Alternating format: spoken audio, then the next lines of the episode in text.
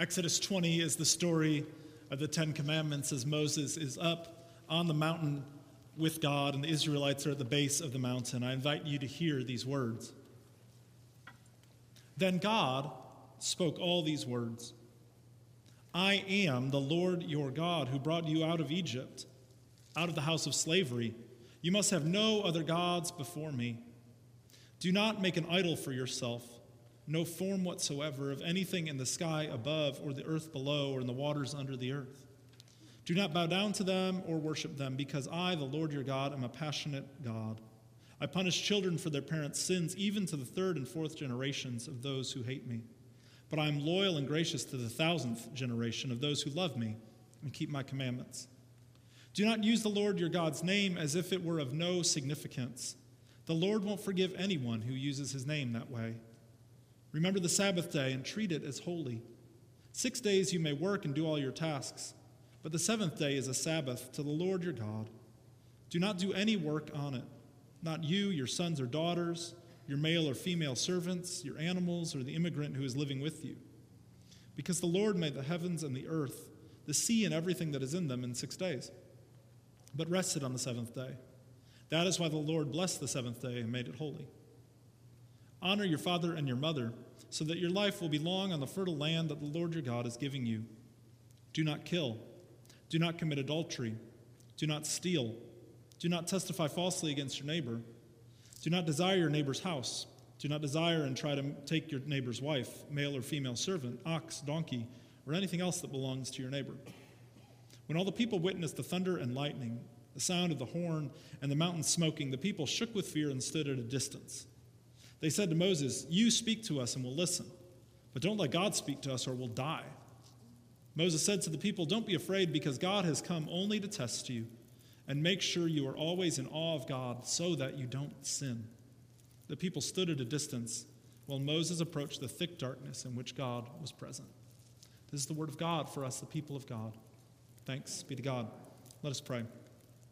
O Lord, let the words of my mouth and the thoughts and meditations of all of our hearts be pleasing in your sight. For you, O Lord, are our rock and our redeemer. Amen. What we aren't going to do today is march through all Ten Commandments with me just explaining to you what they mean. For the problem of the Ten Commandments is never just understanding them, right? I mean, do not murder means don't kill anyone. Honor the Sabbath means to honor the Sabbath. Have no other gods means to have no other allegiances above God. So instead of marching you through the Ten Commandments and giving you a little nugget about what bearing false testimony meant in Israel's context, I would like to present the idea that the Ten Commandments are less like the Ten Best Rules and more like a policy framework. You know, when a presidential candidate is asked for their platform of ideas, they are asked their position on a number of issues like healthcare and taxation, immigration. The candidates aren't asked to provide every specific law that would make that policy happen. In the same way, the Ten Commandments aren't guidelines for specific action, but they provide the framework for how specific laws can be written. So these Ten Commandments are hugely important. They form the basis, the framework for the 611 or so laws that we'll find in this law code in Exodus, Leviticus, and Deuteronomy. But these Ten Commandments don't have magic power in and of themselves. We teach kids these Ten Commandments in Sunday school or at summer camp, and it's like we implicitly think if you do these, then you're good. How many of us have looked at the Ten Commandments and thought, hey, I'm like a six or seven out of ten without even trying? And that's not the point. Kids being able to recite these does not make them a good human. In the same way, our country has an obsession with whether or not these get posted in schools or a courthouse. The posting of these Ten Commandments in a courthouse does not implicitly influence people. There isn't magic to these Ten Commands. Posting them in the courthouse won't stop the lawyers or judges who work there from sending out emails on a Sunday. But if these are policy statements for a framework, they encourage us to think about how we will live into them. Whenever Jesus reflected on the law, he looked into the heart of the law. He didn't just want to know the words, he dug deeper. You have heard it said, he says over and over in the Sermon on the Mount. You have heard it said, don't commit murder. But I say to you that everyone who is angry with their brother or sister will be in danger of judgment. You have heard it said, don't commit adultery. But I say to you that every man who looks at a woman lustfully has already committed adultery in his heart. On Jesus' standard, I'm a murderer and an adulterer many times over. So, why does Israel, wandering in the desert, preparing for the promised land, need these commandments? The newly liberated community needs to know how to live together. We have to recognize these people have only known slavery. For 440 years, they lived at the beck and call of their Egyptian slave masters. They lived in Egyptian land with Egyptian culture and Egyptian gods. Simply put, they didn't know how to live together in community. There's maybe no clearer example of this than the chapters immediately following the parting of the Red Sea. The people of Israel literally sound like whiny children on a long car ride. Listen, the whole Israelite community complained or grumbled in some translations against Moses and Aaron in the desert. The Israelites said to them, Oh, how we wish that the Lord had just put us to death while we were still in the land of Egypt. There we could sit by the pots cooking meat and eat our fill of bread. Instead, you've brought us out into the desert to starve this whole assembly to death. The Israelites, who have just walked through a sea on dry ground, are complaining and grumbling. It's like you've just cooked dinner for your children, spent time thinking about what they like, and then they tell you that it's disgusting. That's never happened to me. I'm not bitter at all.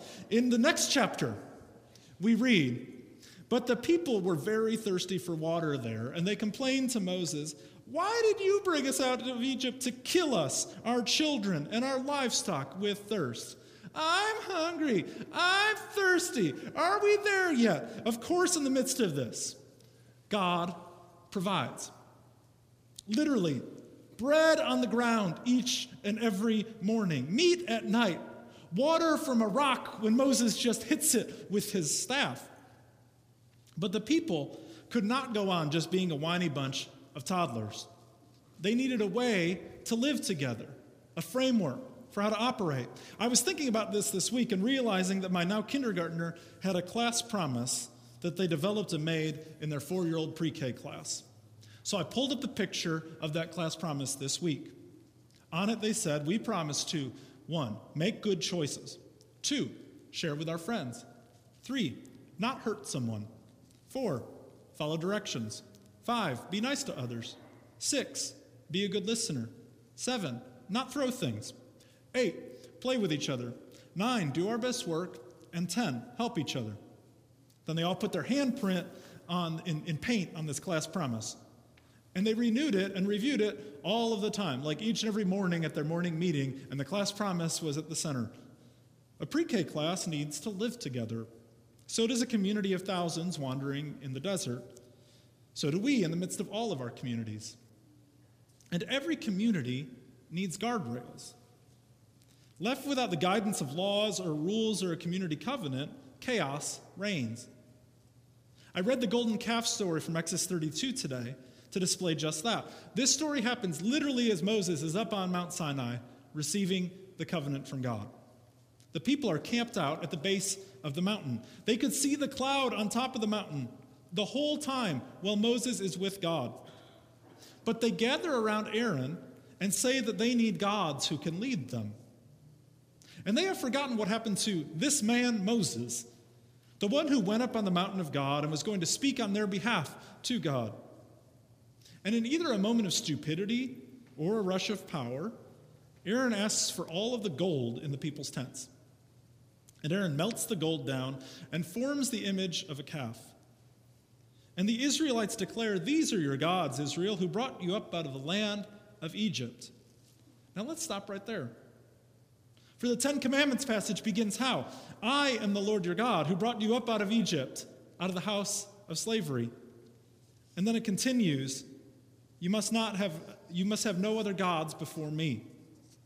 Literally, the first words out of God's mouth in the Ten Commandments are the first thing that the community breaks. When the people worship around this golden calf, they may have been following worship practices of their Egyptian way of life. They may have thought that they were even doing good. But they are liberated from those ways.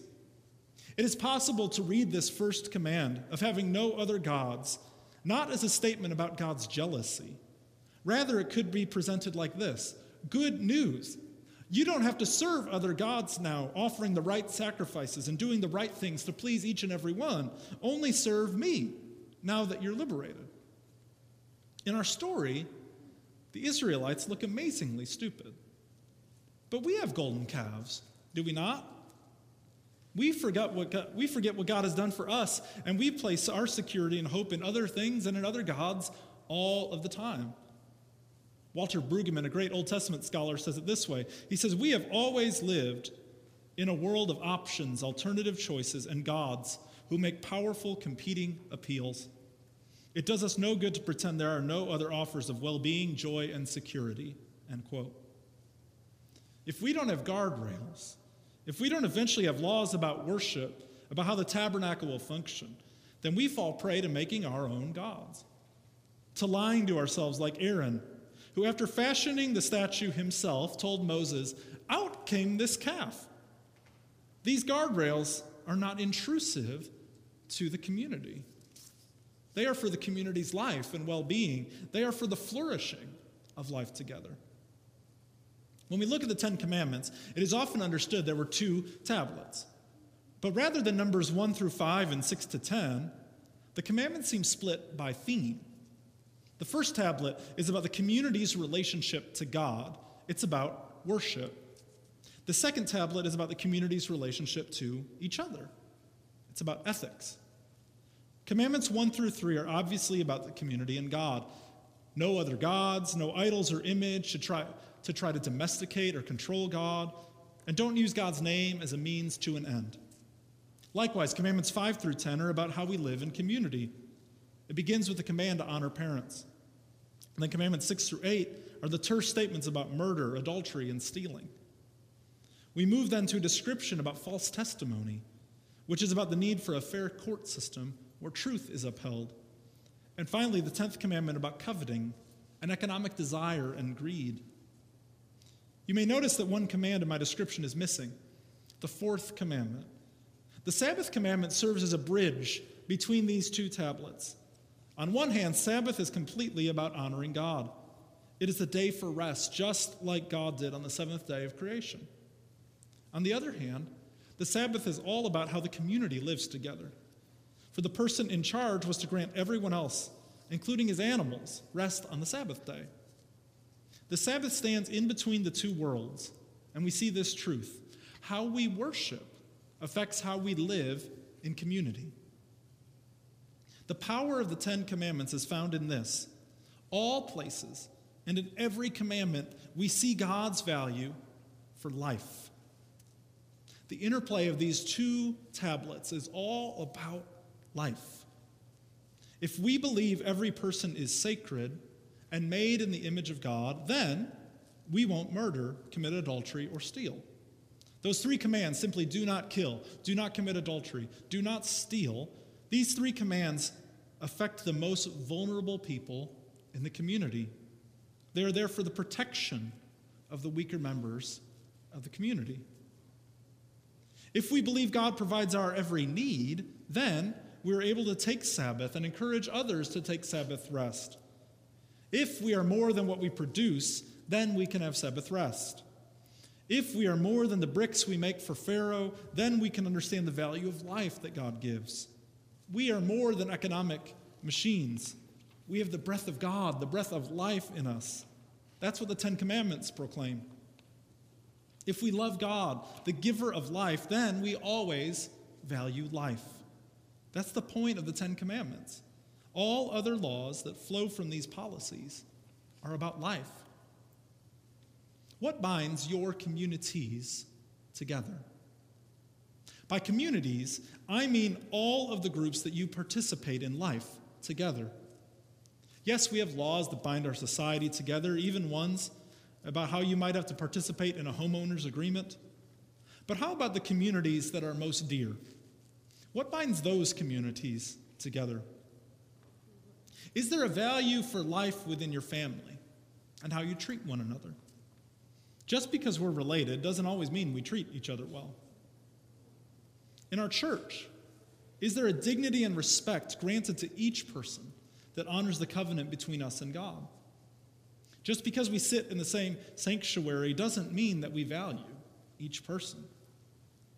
How we live together matters. When there is fracturing, division, or estrangement within our communities, we hurt. And when we don't address the hurt, it intensifies and multiplies. You may have heard this saying before hurt people hurt people. And it's true in whatever community we find ourselves in. So I encourage us to learn from this value of life that we see demonstrated from God to us. And we also hear from God's hope for how we live with one another. Our story doesn't stop here with the giving of the covenant, it's only the beginning. But we will see how not valuing God's greatest gift of life has ramifications for all of Israel and all of humanity. I invite you to pray with me. Lord of life, we recognize that this life that you have given to us through the breath that you breathed first into Adam is the same gift that we have today. And God, oftentimes, we live without valuing that very gift. And God, we recognize that when we don't recognize the giver of that life, and we don't recognize the gift of life that lies within one another, we do immense damage to our relationship with you and to our relationship with each other. Help us, O oh God, to be restored back to life by you, and then to be able to restore with your help our relationships with each other. In Christ's holy name, amen.